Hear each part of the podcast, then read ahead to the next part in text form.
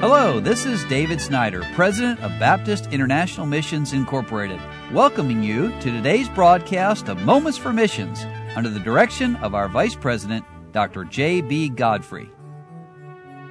Hudson Taylor said, "Do not have your concert first and then tune your instrument afterwards. Begin the day with the Word of God and prayer and get first of all into harmony with Him." And that's good advice. And I have a story today from faraway Tanzania and the B J. Schultz family who've ministered there for a long time. And Brother B J writes, "Last week I was invited by National Pastor John Naftari to teach a seminar for teens and young adults. John lives about three and a half hours away from civilization, or that's how it felt anyway.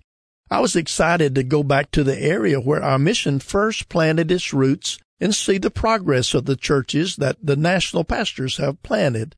Another national pastor named Pellegrino, or Pelle for short, met me in Mwanza and escorted me to the village of Bariadi. And a few minutes into our long journey, Pastor Pelle pointed to a dirt road on our left-hand side, and he said, 'I started a village church down that road about ten kilometers from here.' Well, I was happy that he was able to start a church so far from his home. About half an hour had passed when Pastor Pelle pointed to another dirt road and said, 'There's another church down this road. It's about seven kilometers from here.' 'Really?' I said, surprised that he was able to travel so far from home to preach at this church on Sunday morning. This continued on for the next hour or so with him pointing out areas where his church plants are located.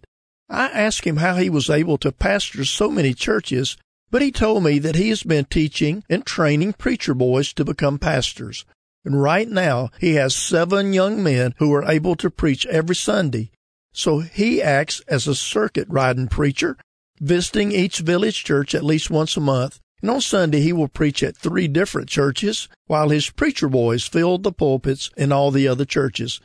This is one very busy pastor." Well, we finally made it to Bariadi after nearly four hours of driving, and we met Pastor John at his work office, and I was surprised that John had a job other than pastoring the six churches that he had started. Neither John nor Pelle are able to receive regular income from their churches. Often these village churches don't have enough money to pay the electric bill, and obviously these men are not in the ministry for the money. Well, Pastor John took us to his church, located next door to his home. It's situated on a large lot, at least three-quarters of an acre. They have outgrown their original building and have begun to build a new one. I noticed a few benches that were permanently built under a large shade tree next to the church. When I asked John, he explained that those benches were used for a Bible class he teaches every week. Then he pointed to another tree and said, "That tree is where the ladies' Bible study meets, and over there under the large tree is where we have children's church on Sunday. I want to use that tree over there for another class." To John, every tree is a potential Bible classroom. Well, in addition to pastoring, church planning, discipling, and working for a living, these two pastors are also in charge of the Lake Victoria Baptist Bible College. Right now, there are about seventy-five to one hundred students who come every six months for a week of classes, and all of these students have been recognized as having a heart to serve God and a desire to grow in faith and knowledge of the Word of God.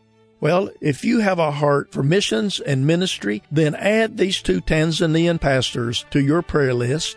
And it's exciting for me to share that story, and that's exactly the story of missions as God works around the world today. You've been listening to Moments for Missions. For further information, please write to B I M I, P O. Box nine, Harrison, Tennessee three seven three four one, or call us at four two three, three four four, five zero five zero. Or you can visit us online at w w w dot b i m i dot org. Until next time, may the Lord richly bless you.